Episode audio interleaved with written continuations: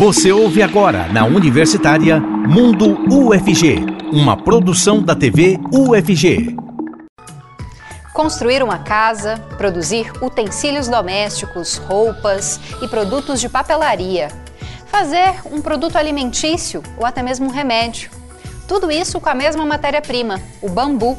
No programa de hoje, nós vamos explorar essas e outras funções dessa planta e conhecer o Museu do Bambu que foi inaugurado recentemente na UFG. Fique com a gente, o Mundo UFG começa agora.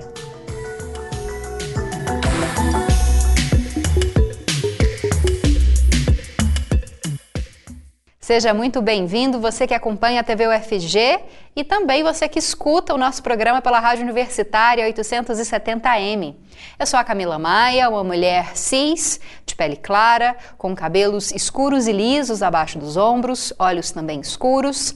Hoje visto uma camisa preta e uma calça vinho. Estou de pé aqui no cenário do Mundo UFG. Atrás de mim há uma televisão com a logo do programa e uma parede colorida. Tudo isso em tonalidades de verde, vermelho, amarelo e laranjado. E quem faz a interpretação para Libras nesse bloco é o professor Diego Barbosa, que é coordenador do Labitave. Ele se descreve como homem de pele clara, com cabelos e olhos castanhos e uma barba cheia. Participe com a gente do nosso programa. Mande a sua pergunta pelo nosso WhatsApp que aparece aqui na tela. 62991811406. Você também pode seguir o nosso Instagram, só procurar por arroba TVUFG. Lá você consegue participar das enquetes dos nossos programas ao vivo, também fazer sugestões de pauta, interagir com a gente da TV UFG. Bom, agora eu vou me encaminhar, me sentar para começar a nossa conversa sobre as diferentes funções do bambu. Ao meu lado estão duas televisões onde, onde, aparecem os nossos entrevistados de hoje. O primeiro deles é o Rogério Almeida, professor da Escola de Agronomia da UFG e coordenador da rede de pesquisa e desenvolvimento da cultura do bambu no estado de Goiás. Ele se descreve como um homem de pele clara, com cabelos grisalhos, olhos esverdeados e que usa óculos. Olá, professor, muito obrigada pela sua presença. Muito bom poder contar com a sua participação. Olá, é um prazer estar participando com vocês. Bom, e nosso outro entrevistado é o José Daniel Gonçalves, professor do Instituto de Patologia Tropical e Saúde Pública da UFG. Ele se descreve como um senhor de meia idade, moreno claro, com barba e cabelos grisalhos. Olá, professor, muito obrigada pela sua presença também. Olá, boa tarde, obrigado pelo convite e é um prazer estar aqui. Bom, para a gente começar, vou fazer a primeira pergunta para o Rogério. Queria que a gente falasse dessas utilidades, né? A gente brincou aqui com o título do, do nosso programa, né? Uma planta e mil utilidades, mil e uma utilidades, como se diria aí, né? Numa propaganda antiga. É assim mesmo, professor? O bambu pode ser usado em diferentes, é, na construção de diferentes produtos, até mesmo na arquitetura. Explica para a gente. Com certeza. Na verdade, Fizeram uma vez uma catalogação e quando chegaram em 4 mil usos, pararam. Porque realmente o bambu é uma matéria-prima fantástica e pode ser utilizado para milhares e milhares de fins. Se nós pensarmos, por exemplo, na alimentação humana, nós comemos o broto de bambu, nós podemos tratar esgoto com bambu, nós podemos fazer artesanato, nós podemos fazer móveis, nós podemos fazer casas, enfim, é realmente uma planta maravilhosa. Bom, para a gente falar um pouco sobre uma dessas funções, daqui a pouco volto com o professor Rogério, mas o bambu também tem é, propriedades medicinais, não é, José? O, o, Rogério citou aí comer broto de bambu, o, é, queria que você falasse um pouco né, dessas propriedades medicinais e como que elas podem ser atingidas. É comendo, é a partir de algum outro produto? Não, o bambu tem é, tradicional na medicina chinesa milênios, né? E sim, ele pode ser ingerido na forma de brotos e principalmente também na forma de chás, mas sempre tomando, não a questão do broto, que é, é alimento, mas os chás com a aplicação medicinal, uh, há necessidade de você ter um, um médico, não se toma chá com intuito médico sem a devida prescrição. Bom, Rogério, eu queria que você falasse um pouco mais sobre o bambu na arquitetura. Ele é um produto, uma, na verdade, né, um objeto. Ele pode gerar objetos, gerar produtos para arquitetura resistentes. É, é acessível também é, fazer algo na arquitetura com bambu. Conta um pouco mais. Então, quando a gente fala em arquitetura, é, nós teríamos basicamente dois tipos de uso do bambu. O uso estrutural, aquele que o bambu vai sustentar né, a, a construção, e o uso não estrutural. Então, esse uso não estrutural, basicamente em painéis, em revestimentos, em forros, em pergolados, objetos mais de decoração, certo? É bastante utilizado. Agora, mesmo no uso estrutural, o bambu também é bastante utilizado, inclusive, é, em algumas situações, ele pode substituir o aço no concreto armado. Então, você pode construir aí prédios né, de um, dois, três andares, e no lugar das vigas, nas colunas, utilizar o bambu. Então, realmente é bastante interessante. O custo, ainda, por enquanto, aqui no Brasil, o custo é elevado, porque nós não temos ainda ah, as florestas comerciais e as empresas especializadas na produção das varas de bambu. Mas quando isso acontecer, o custo vai baratear bastante. Então, vai ser realmente um produto bastante interessante do ponto de vista econômico. Professor, e ainda não é tão acessível quanto deveria? Porque falta investimento, a produção no Brasil não é grande o suficiente. Por que isso acontece, já que poderia ter essa finalidade e auxiliar, né, na arquitetura, em outros locais também, se houvesse uma produção maior também, né, é, uma política que pensasse né, no investimento nessa área? É, o problema é que nós não temos os plantios comerciais. Então, veja bem, se eu quero fazer uma casa com bambu, eu tenho que buscar a matéria-prima. O ideal seria que nós tivéssemos essas varas à disposição nas lojas. Eu vou numa loja de material de construção, eu vou dizer, olha, eu quero 100 varas de bambu com um diâmetro de 15 centímetros, o comprimento de 5 metros e já tratado. E aí eu compro esse material e vou fazer a minha construção. O problema é que não existe isso ainda hoje aqui. Então, nós precisamos ir atrás da, da, das toceiras de bambu, cortar o bambu, tratar esse bambu, selecionar. Então, isso fica muito caro. No momento que nós tivermos as florestas comerciais, nós tivermos pessoas especializadas na produção dessas varas, aí isso o custo vai baixar. Bom, voltando então a palavra para o José Daniel, você falou da utilização de chás. Eu, por exemplo, nunca tinha ouvido falar de chá de bambu. Existe alguma propriedade medicinal? Ele é indicado para alguma coisa? Lembrando, claro, que, como bem disse o José Daniel, é importante sempre uma consulta médica, né? Apesar de ser um chá, é um produto que tem efeitos, né? Que pode ter efeitos até mesmo danosos, caso seja consumido de forma indiscriminada. Mas quais seriam as potencialidades medicinais desse produto?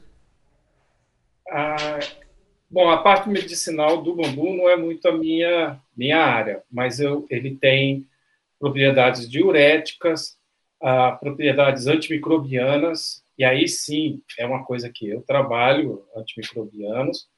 Uh, é principalmente é, é, anti, antifúngicas, estomacal, é bastante já usado na medicina chinesa, né?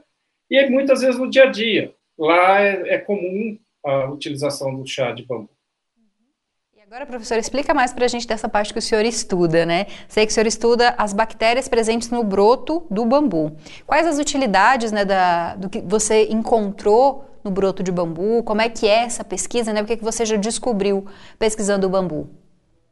A, a nossa pesquisa é na, na utilização, primeiro encontrar e depois utilizar bactérias chamadas de endofíticas. São bactérias que vivem, em geral, dentro de vegetais.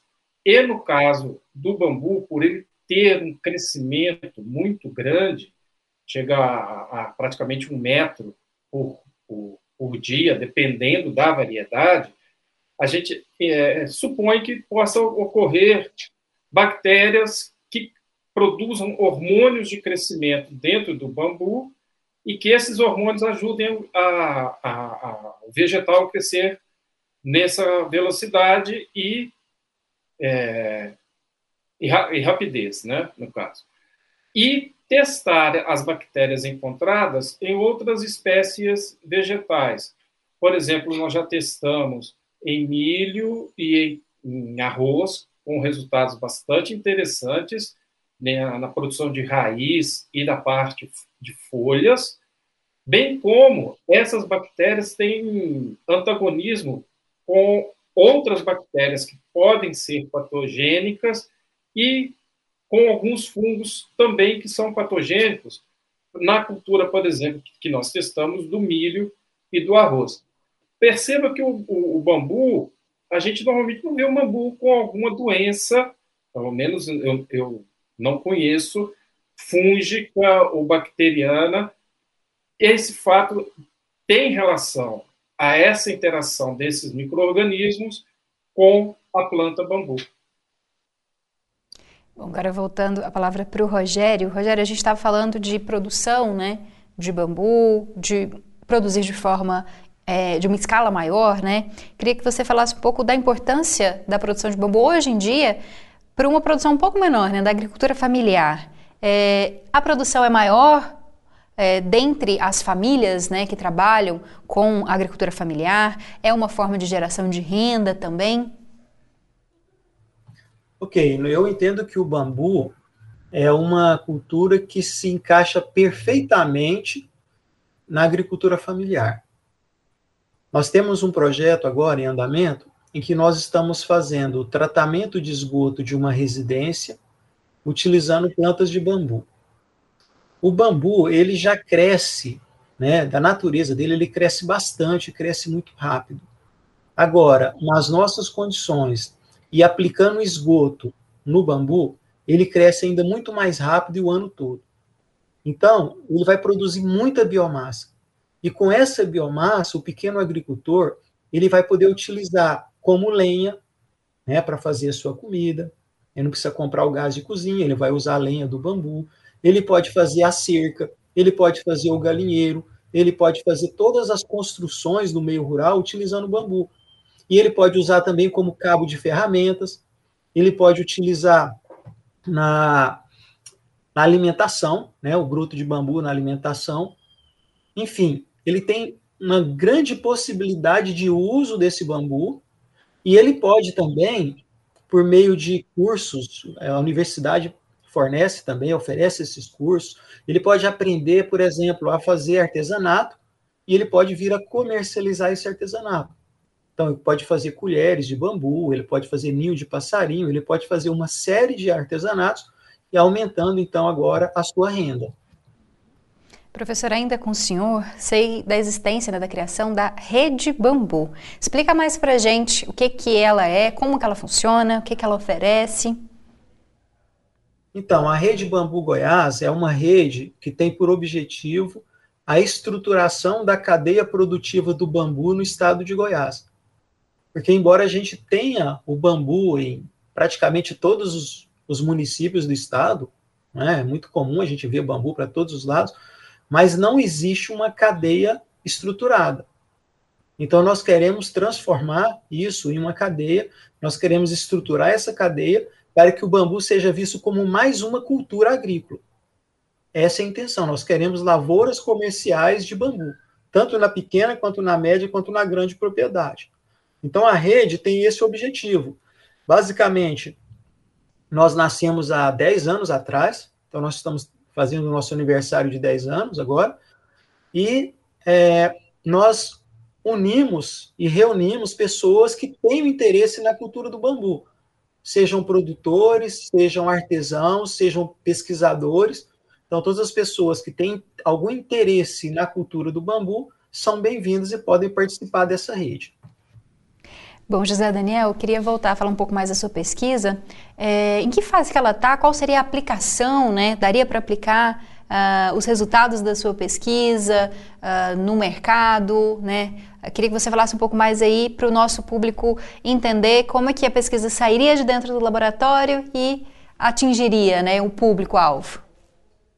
através da produção de bioinsumos, o que a gente chama hoje de agricultura 4.0, que é a utilização de produtos biológicos para melhorar não só a cultura do bambu, através da produção de mudas, de micropropagação, cultura de tecido, em que essas bactérias seriam adicionadas e reintroduzidas, vamos dizer assim, no, no, no bambu, dando mais vigor à planta.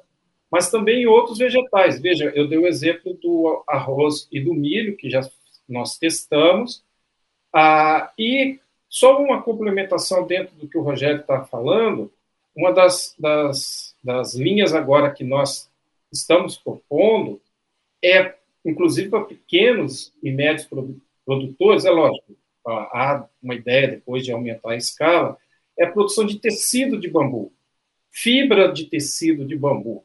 Não é a viscose, que é produzida por tratamento químico do bambu, mas é através de tratamento enzimático, você vai colocar, produzir fios que dentro de uma pequena propriedade você tem a parte familiar e a produção de artesanato, artesanato com um tecido muito resistente que protege da radiação ultravioleta. É uma linha nova que a gente está colocando, bastante interessante desse e ah, eu acredito que mais uns dois anos essa parte da, da, da, dos tecidos já sairão, sairão do laboratório e enquanto a parte de bioinsumos, eu acredito que no próximo ano, no máximo um ano e meio, a gente já tenha um produto já para ser comercializado. Bom, vou voltar a palavra para o Rogério para a gente finalizar. Na verdade, uma curiosidade, né? A gente falou aí das muitas utilidades, o senhor citou que existem mais de 4 mil utilidades né, do bambu, que até mesmo é, houve o, o, encerramento dessa catalogação pelo tanto de utilidades, né? Dá para a gente citar uma coisa bem inusitada, que a gente nem consegue imaginar que possa ser produzida com bambu, mas é produzida com bambu? Ah, tem bastante coisa, né? A gente poderia pensar aqui na história, é, a primeira lâmpada elétrica feita lá por Thomas Edison, ela utilizava o filamento, era um filamento de bambu carbonizado. Então ele testou centenas de materiais e o material à época que ofereceu uma maior durabilidade, uma maior vida útil, foi justamente a, o filamento com bambu carbonizado. Acho bastante interessante. Uma outra curiosidade, né, acho que é um, também um resgate histórico, é que o primeiro avião a voar foi o 14 bis de Santos Dumont, brasileiro. E na sua estrutura também foi utilizado o bambu. E depois do 14 bis veio o Demoselle, né, um, já um avião mais parecido com o que nós utilizamos atualmente, e que toda a estrutura também era de bambu. Então o bambu ele faz parte da nossa história, né, dessa nossa história mais recente.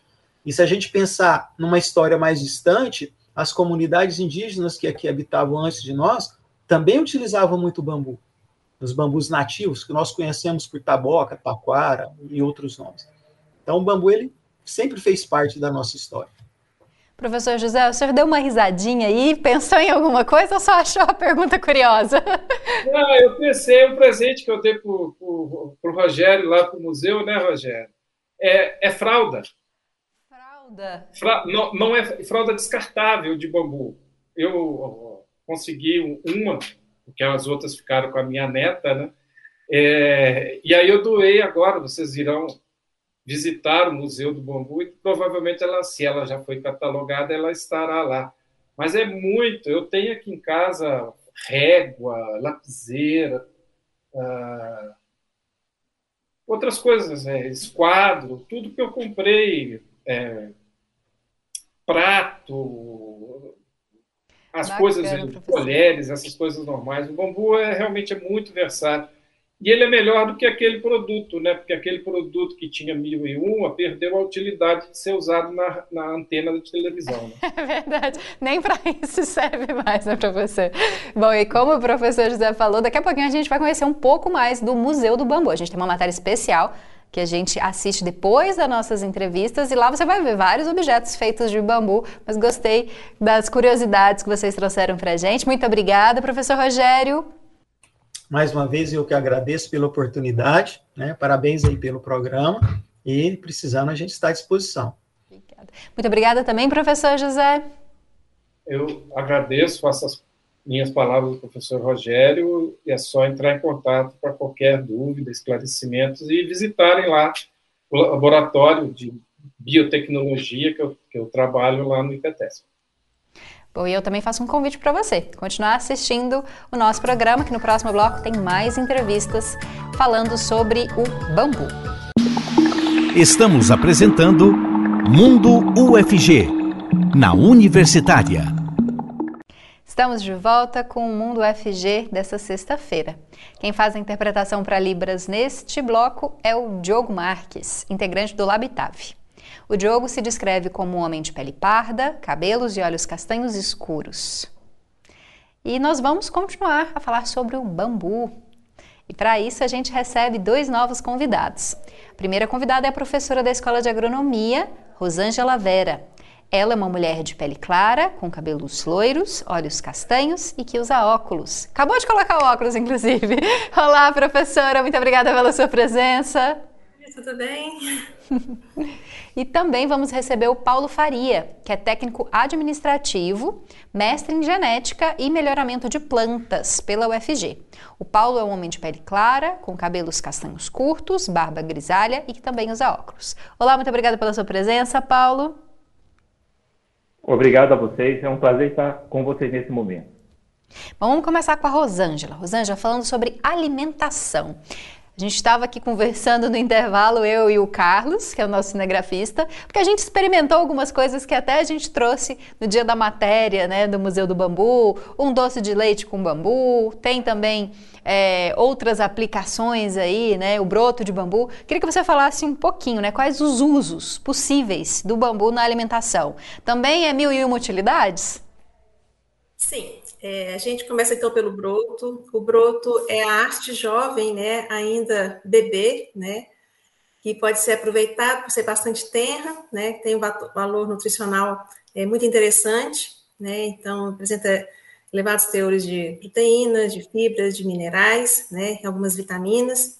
Então, podemos consumir o broto, né, é, ele sendo pré-preparado, né, ou seja, fermentado algumas vezes para tirar aquele sabor amargo, né, e juntamente o ácido cianídrico, que às vezes está presente nele, né, e ele pode ser preparado ali de diversas formas, né, com carnes, refogados, cozidos, né, assado, no, misturado com doce, como você experimentou, né, e aí a gente parte também para uma coisa que está despontando agora, que é a farinha do pombo jovem.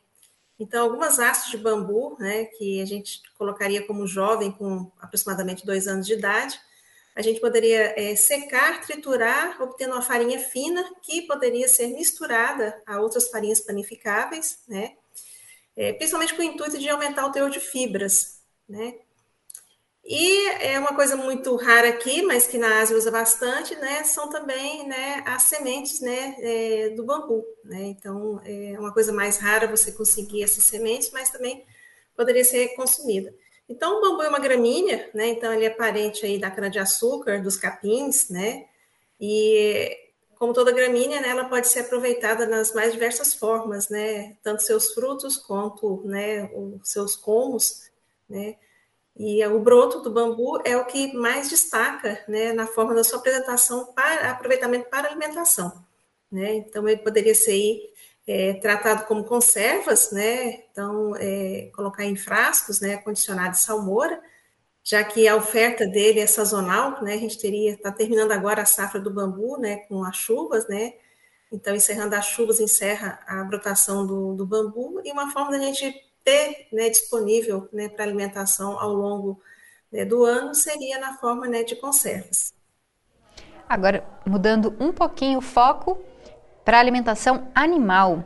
Dá para a gente pensar também no bambu como uma espécie que pode é, servir para alimentação animal, Paulo? Já existem alguns trabalhos é, tentando utilizar o bambu, tanto diretamente como indiretamente. A experiência da gente que nós temos em campo é que o, o gado, o bovino, ele aprecia bastante o bambu. No momento da gente fazer o manejo, quando nós estamos cortando, tirando as varas mais velhas, o gado se junta ali para comer o bambu. mas existe um limite de uma quantidade máxima que ele pode comer por período. E a gente precisa dosar, ter esse controle, uma quantidade de folhas que pode ser fornecida. Lembrando que é uma planta que apresenta uma grande quantidade de proteína. Isso torna interessante na complementação da alimentação animal. Bacana. Aí a gente está falando especificamente para bovino. Bom, queria falar ainda, né, na, na alimentação, a gente vai tratar mais da alimentação né, nesse, bro, desse bloco, perdão.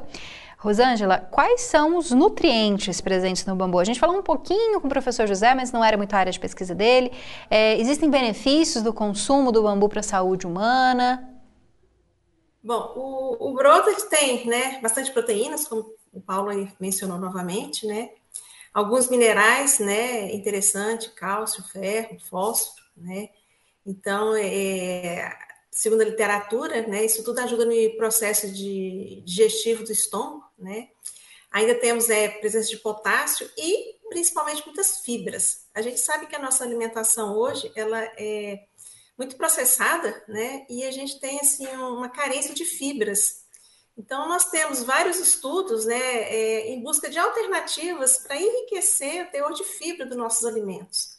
Então, quer seja farinhas, né, polpas de, de fruta, né, até resíduos da, da indústria de alimentos, a gente está transformando ali em, em coisas para se adicionar, para enriquecer a fibras. E o bambu é riquíssimo em fibras.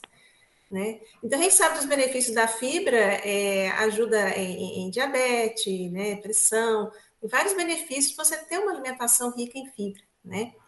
Além disso, né, na medicina chinesa, né, tem vários estudos com relação é, a compostos né, bioquímicos, né, os flavonoides, né, que eles estão ali atuando como antioxidantes, né, que também estão presentes ali no, no broto de bambu, né, que poderiam estar né, é, trazendo benefícios né, ao nosso corpo né, com o seu consumo. Bom, e pensando é, um pouco na, no consumo, existem diferentes espécies de bambu? Existe algum ideal para alimentação? Alguma que não é ideal, né? alguma que não deveria ser consumida? Vou passar essa pergunta para o Paulo. Essa pergunta é muito interessante. É, teoricamente, todos os bambus são destinados a consumo na forma de broto. Porém, alguns são mais saborosos e quando a gente pensa em produzir um alimento, a gente pensa muito em quantidade final, do processo final. Então, por exemplo, a varinha de pescar é um bambu muito conhecido, tem para toda a região tem, mas é, o rendimento é muito baixo.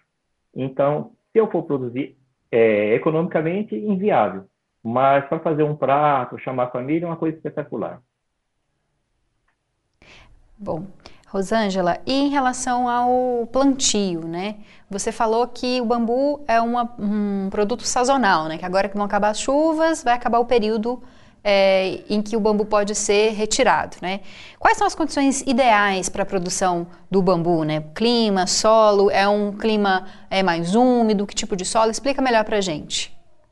O bambu ocorre praticamente em todos os continentes. Só na Europa que ele né, teria né, menor ocorrência, mas até mesmo aqui no Brasil nós temos diversas é, espécies nativas. Então, é, eu não diria que, que haveria assim, uma certa limitação, ele se adapta muito bem a diversas regiões, né? É simplesmente o período dele, o ciclo vegetativo dele, né? Ele se encerra agora a produção de brotos, né, durante a chuva, mas a planta continua se desenvolvendo.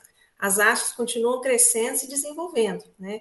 É somente o período sazonal em que há a produção dos brotos, né, a emissão das novas hastes, né, que depois entraria num período de repouso. E coincidentemente, né, é, está exatamente com o término das chuvas aqui na nossa região. Né?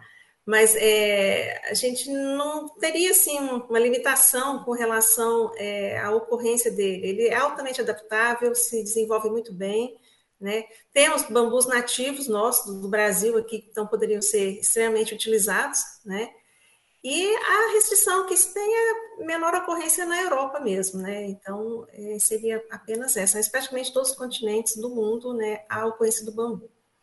Professora, e pensando numa coisa que o, o, Rogério disse no bloco passado, que ainda não há uma produção né, em grande escala, no bambu, por exemplo, que poderia ser utilizada na arquitetura. Se essas condições para cultivo são tão favoráveis, por que, que não há essa produção é, maior? Né? Não há uma produção que, por exemplo, possa, possa servir é, para uma construção mais sustentável, né, que se utilize de bambu? Apenas cultural, né? Então, a Ásia, né, alguns, é, alguns países asiáticos já têm é, bastante desenvolvida a cultura né, em se utilizar o bambu, né? E aqui no Brasil, a gente muitas vezes considera uma toceira de bambu numa propriedade rural como uma praga, vista ali que já perguntaram até para o professor Rogério como fazer para destruir uma toceira de bambu já estabelecida lá, adulta, né, em vez de tentar aproveitar é, o máximo que ela poderia oferecer. Então, eu creio que ainda é, falta a gente difundir mais. É o que o Rogério está fazendo, né, o professor Rogério, é, mostrando né, as utilidades, as vantagens, distribuindo muda, tornando o bambu popular. Né? A gente ainda não encontra é, broto in natura para vender, por exemplo, no Ceasa, coisa que a gente encontra guariroba, né? ou é, outras frutas, ou nativas até mas é, a intenção é que ele se popularize né, e que as pessoas comecem a cobrar de produtores que vão ter que começar a produzir. Né? O interesse deles é comercial, se eles produzirem, tendo mercado. Né? Então, falta realmente é, a cultura, conhecimento, né? as pessoas acreditarem nesse investimento, né? como o professor Rogério tem acreditado né? há 10 anos que ele acredita que o bambu é sim, né, uma coisa muito importante para facilitar a nossa vida, né? Então, por exemplo, em se pensar é, o broto de bambu, né, conserva, que poderia substituir qualquer preparado que você fizesse com palmito. É, o palmito é, é, uma exploração que você tem que matar a planta, né? Você tem que pegar a haste principal dela ali, o broto terminal, você mata a palmeira. Ao passo que o bambu, você tira um broto do bambu ali e a toceira continua viva, lançando outros brotos. Então, é vantajoso né, a gente não matar a planta para poder comer né, a, o broto, e o broto é similar né, a, ao palmito. Você poderia fazer todas as preparações que você faz com os palmitos, pode ser feita com bambu. Bom, e agora falando um pouquinho do museu, a gente vai falar mais dele no próximo bloco, já te contei que tem uma matéria especial, mas só para a gente destacar por enquanto com os nossos entrevistados, né? A Rosângela destacou o trabalho do professor Rogério e agora a gente tem um, uma coisa ainda mais interessante que vai trazer a discussão sobre o bambu, eu acho que é de uma forma mais popular, né? Que é o Museu do Bambu, em que as pessoas podem ver objetos uh, e usos dessa planta. Rogério, qual que é a importância, né, da universidade ter inaugurado esse museu? Perdão, Paulo. Oh, então a importância é muito grande, até porque é, muitas peças que nós temos no nosso dia a dia, muitas das vezes é fácil de se produzir na pequena unidade familiar, na agricultura familiar, pode ser produzida a partir de pequenos cursos. Então a pessoa visita o museu, percebe a facilidade, percebe que tem material em abundância na fazenda e na vizinhança, e aí pode se desenvolver é, a cultura de produzir. Vou citar, por exemplo, a cestaria, as colheres de bambu. No estado de Goiás agora estão produzindo colheres de bambu. E tem estados assim que estão muito na nossa frente. Então, o museu ele vem para mostrar a, as peças mais simplificadas e até abrir porta para uma peça mais sofisticada, como, por exemplo, um bambu laminado colado, que é utilizado para fazer qualquer madeira. Você pode fazer piso laminado, guarda-roupa, apenas com bambu laminado colado que basicamente soltam-se as tiras do bambu, pressiona e cola sobre uma prensa. E aí você faz uma tábua. Imagina a possibilidade disso é, numa indústria grande. O que nós podemos reduzir de corte de madeira, de cerrado, de desmatamento, simplesmente utilizando o bambu. Como a professora falou, ele é uma gramínea. Então a gente tira uma vara e vem outra, tira uma vara, vem outra, simplesmente fazendo manejo as portas eu creio que são bastante promissoras. E o museu, ele vem para mostrar essa grande quantidade de objetos, tanto mais simples como mais é, complexos, que nós podemos ter e produzir a partir do bambu. Eu acredito que não é impossível uma propriedade rural hoje é, conceber sem uma moita de bambu. Nós temos que ter uma moita de bambu hoje em toda a propriedade, visto as múltiplas possibilidades de uso do bambu. Bom, para a gente finalizar, é, professora Rosângela, queria que você falasse, é, desse algumas orientações sobre o consumo, né? O Paulo destacou espécies aí que devem ser, né, melhor avaliadas, não devem ser consumidas, mas para a gente é, armazenar, para a gente manter o bambu numa condição propícia para alimentação, né? Como é que a gente faz? Porque acho que a maior parte das pessoas não está acostumado, né, a comprar uma conserva de bambu ou preparar um bambu. Dá uma orientação assim para quem gostaria de começar a pensar sobre isso. Bom, é, o bambu, assim como algumas plantas que a gente até costuma consumir, como a mandioca, né? É, ele tem é, ácido cianídrico em sua composição, que é extremamente volátil, né? Bastante fervura em água para a gente é, eliminar esse fator antinutricional aí, né? É até é, ele, exatamente ele vem junto com o sabor amargo, né? Que já é, como se diz, o indicativo. Tá com amargo, a gente ferve um pouco mais. Então, é pegar o broto de bambu, colher, né, ele ainda tenro, né, descascar ele, retirar as bainhas das folhas, cortar em pedaços mais homogêneos possíveis, né, e ferver, né, em água pura é, por 20 minutos, repetir a fervura, se ainda sentir um pouco de amargo no, no, no, no bambu, até por mais 20 minutos, depois por mais 5, se necessário, até que você não sinta o sabor amargo. Aí, como se diz, todo o ácido cianídrico foi embora.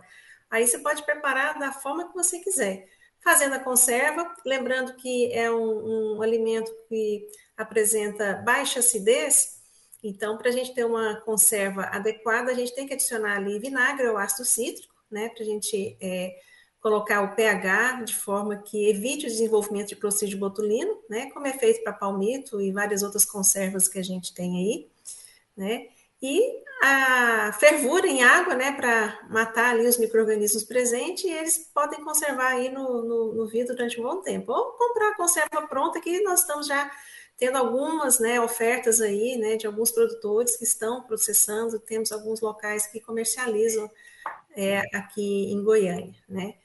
É, depois de preparado ele, você pode ter inúmeras né, formulações ali, né, tanto é, veganas, ou seja, sem ação de carnes, ou misturado com carnes, com muito tempero, com pouco tempero, sopa, creme, caldos, né? É uma diversidade muito grande de preparos que podem ser feitos, né? Então, tendo todo cuidado a fazer a fervura inicial, o preparo né, do broto, pode consumir normalmente sem nenhum problema. Tá certo. Então, muito obrigada, professora Rosângela, pela sua presença aqui no Mundo FG, pelas suas orientações. Agradeço a todos, muito obrigada pela oportunidade de estar aqui com vocês. Obrigada também, Paulo, pela sua presença. Sempre às ordens, nós estamos sempre à disposição, tanto a Rede Bambu Goiás como o pessoal da Escola de Agronomia. Assim que vocês precisarem, é só falar. Estamos à disposição. Tá certo. Bom, no próximo bloco a gente tem duas matérias bem bacanas para você. Uma que fala sobre o primeiro veículo oficial da Universidade Federal de Goiás, o jornal O Quarto Poder. E outra, como eu já antecipei nos dois primeiros blocos, é uma matéria que vai te mostrar como é que é o Museu do Bambu, que a gente tanto falou na nossa entrevista. Então fica aí com a gente, porque Mundo FG ainda não terminou não. Tem um pouquinho mais de informação para você no próximo bloco. Estamos apresentando Mundo UFG, na Universitária. Como eu prometi, agora você vai poder visualizar um pouquinho mais dos diferentes produtos feitos com bambu. Isso porque nós vamos te mostrar o Museu do Bambu, um espaço da Escola de Agronomia da UFG que foi inaugurado no início do mês de março. Ele reúne cerca de 200 peças de bambu, com as mais variadas funções. A reportagem é do Gustavo Soares e do Carlos Hildson. Em 2023, a rede Bambu Goiás, criada pela Escola de Agronomia para desenvolvimento de pesquisas e incentivo da cultura do bambu no estado, completou 10 anos. De presente, o Museu do Bambu foi inaugurado. Começou com uma coleção simples. Hoje são cerca de 200 peças reunidas, além de possuir o maior acervo bibliográfico do país sobre a planta. É o que diz Gilson Borges, curador das peças. E hoje o que nós temos aqui, é o que ficou na coleção, é o que nós estamos tentando retratar os mais diversos usos do bambu. Então nós temos a parte de itens de cozinha, brinquedos. Hoje em dia já existe na literatura mais de dois mil usos para o bambu. E aqui a gente tenta mostrar o máximo possível desses itens. Nós estamos começando com, com, com o museu agora, né? Então é uma coleção ainda inicial. Ela tende a se ampliar bastante. Nós temos buscado novos itens né, que representem novos usos para o bambu. E, paralelamente a esse acervo, nós temos um acervo bibliográfico, né, que ele começou a ser feito com, com dois, dois, únicos livros que estavam na sala de leitura aqui da escola. E depois esse, esse arquivo foi se ampliando e hoje nós temos cerca de 300 itens no acervo bibliográfico. O artesão Carlos Amaral realiza a produção de instrumentos musicais usados na capoeira e fala sobre o processo. Esses tambores e o berimbau são feitos de bambu. Eu pensava que bambu era uma coisa normal, mas tem 260 espécies e a gente cada hora a gente surpreende mais. O bambu é é tudo de bom, porque eu pensava que bambu era fraco, né? Mas bambu é, tem mil e uma utilidades. De óculos escuros a amplificador de som, capinha de celular e até calculadora. Tudo feito de bambu da família das gramíneas. Com essa planta se pode construir de tudo, inclusive uma bicicleta profissional. A iniciativa do Museu da UFG teve parceria da Rede Brasileira do Bambu. Os diversos usos da planta é sustentável e ambientalmente correto, como considera o professor da Escola de Agronomia Rogério de Araújo. Ele dá no formato de toceira. Ele nasce uma vara, você corta aquela vara, mas todo ano vão nascendo novas varas. Então você vai explorar uma, uma planta e sem destruí-la. Muito diferente você usar uma árvore. Imagina, você pega uma árvore de 500 anos e você corta aquela árvore para fazer móveis. Você cortou 500 anos de vida. O bambu não, o bambu você corta uma haste e nasce outra. E vai nascendo, você vai cortando e vai nascendo. Então é totalmente sustentável. É uma planta que mais cresce. O bambu chega a crescer um metro num dia. É uma coisa impressionante. É altamente capaz de sequestrar carbono. Então é, é muito ecológico, né? muito ambiental. Até conserva e doce de leite se faz de bambu. O ingrediente principal é o broto de bambu, a parte interior da planta que se assemelha com palmito. Paulo Roberto, técnico do Laboratório de Culturas e Tecidos Vegetais, explica o processo de produção. O processo inicia na colheita. O broto é colhido e tem que ser transportado no mesmo dia e ele passa por dois processos. Primeiro, a retirada das palhas, uma casca mais grosseira, que pode ser feita a campo. Depois, já na indústria, ou seja, em casa, a gente faz um descasque, tira toda aquela superfície, aquela cascazinha do bambu, e aí vem dois processos, que a gente faz um corte e depois começamos a picar. Paralelo a isso, tem a parte de trabalho com leite, que já começa em andamento para que as coisas lá na frente possam dar certo. E antes dessa parte, nós precisamos tirar um pouco do amargor do bambu. Então ele passa por três processos de cozimento. Cozimento 1, um, joga fora a água, inicia o 2 e o 3.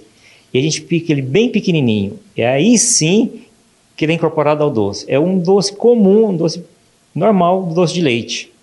E aí incorpora o broto de bambu, deixa dar uma chegada. Você viu o Cássio Neves, nosso apresentador, experimentando o doce. Todo mundo aqui da TV experimentou e aprovou, viu? E agora, para finalizar o programa de hoje, você conhece o primeiro jornal que foi produzido pela imprensa oficial da Universidade Federal de Goiás. Luísa descobriu por acaso que o avô trabalhou em um jornal da UFG que funcionou nos primeiros anos da universidade. A jovem viu alguns documentos do seu Elbio Guimarães, já falecido, e teve a surpresa. Na época, ela era estudante de jornalismo e nunca tinha ouvido falar do jornal Quarto Poder, o primeiro veículo de imprensa oficial da Universidade Federal de Goiás. Luísa transformou a memória da família e da universidade em um projeto ainda maior. Foi criado, publicado, editado pela imprensa universitária e fez parte da estruturação da imprensa universitária, né? Então a gente viu como era um, um veículo importante e como tinha muita pouca pesquisa sobre ele, eu encontrei muita pouca informação e eu vi que esse meu trabalho ia ser o primeiro passo de formiguinha, assim, para outros que poderiam vir, né? A partir disso, então, eu fiz uma análise das 74 capas que eu tinha nas mãos, vendo as manchetes principais né, desse jornal para entender um pouco da linha editorial, o que, que esse jornal propunha. E com isso eu descobri que era um jornal que tinha nas capas mesmo e dentro dele também no conteúdo registrado mesmo os primeiros anos de história da UFG. Né? Em 1962, ano em que começou a circular o jornal Quarto Poder, o processo de produção era bem diferente do que é hoje. Mas a verdadeira inovação não veio daí já naquela época, a imprensa oficial da universidade trazia temas bem à frente do seu tempo e principalmente que interessava a toda a população. O jornal funcionou até 1964. Logo no início da ditadura militar, a imprensa oficial da universidade foi fechada, mas durante os anos de funcionamento marcou a sociedade goiana. Muito à frente do tempo mesmo quando você pega para analisar, né? É, era um jornal muito centrado em cultura, em literatura, música, artes, filosofia. E nele colaboraram pessoas que eram notáveis, assim, não só para a época, mas até hoje, como é, o Bernardo Ellis, a Marieta Teles Machado, o Zoroastro Artiaga, é, nomes muito importantes para o nosso estado e foram colaboradores frequentes desse jornal. Nele também está registrado um pedaço muito importante da nossa história, né? É, aqui de Goiás, do Brasil também. A história do jornal é a grande manchete. Sete capas do noticiário foram escolhidas para fazer parte de uma exposição sobre o tema. A mostra foi lançada no aniversário de 62 anos da universidade e desde então já passou por lugares como o Centro Cultural UFG e o prédio da reitoria. Até o final do ano, outros espaços da UFG vão receber a mostra. Para quem quiser visitar sem sair de casa, está disponível um tour virtual em 360 graus. Ela tem então o objetivo de resgatar o que, que foi os primeiros anos de ali do nascimento da UFG e as primeiras ações de articulação da universidade é, com a sua missão acadêmica e também já fazendo vínculos muito precisos com a sociedade em geral. Conhecer um pouco da nossa história, da história desse estado, do momento vivido, até porque ele foi, né, ele parou a sua produção em detrimento da ditadura militar, um momento muito complexo. É, e a nossa ideia é ampliar o máximo esse acesso. Hoje nós já temos ele em 360 no Digital Lab, que as pessoas já têm acesso, e estamos também montando toda a exposição no Tainacan, que também é um portal de acesso livre, para que todas as pessoas tenham a possibilidade de conhecer esse material e saber um pouquinho mais da história da nossa universidade e a relação com o momento histórico.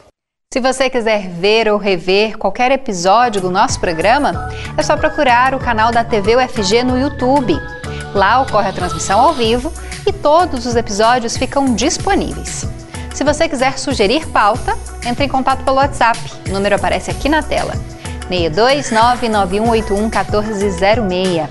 Também é possível baixar o nosso aplicativo, disponível para celulares e modelo Android aponta o celular para o código, baixa gratuitamente o aplicativo e assiste a nossa programação. Eu fico por aqui, mas te convido a assistir o Mundo FG de segunda a sexta-feira, a uma hora da tarde. Muito obrigada pela sua companhia. Até a próxima. Você ouviu na Universitária Mundo UFG, uma produção da TV UFG.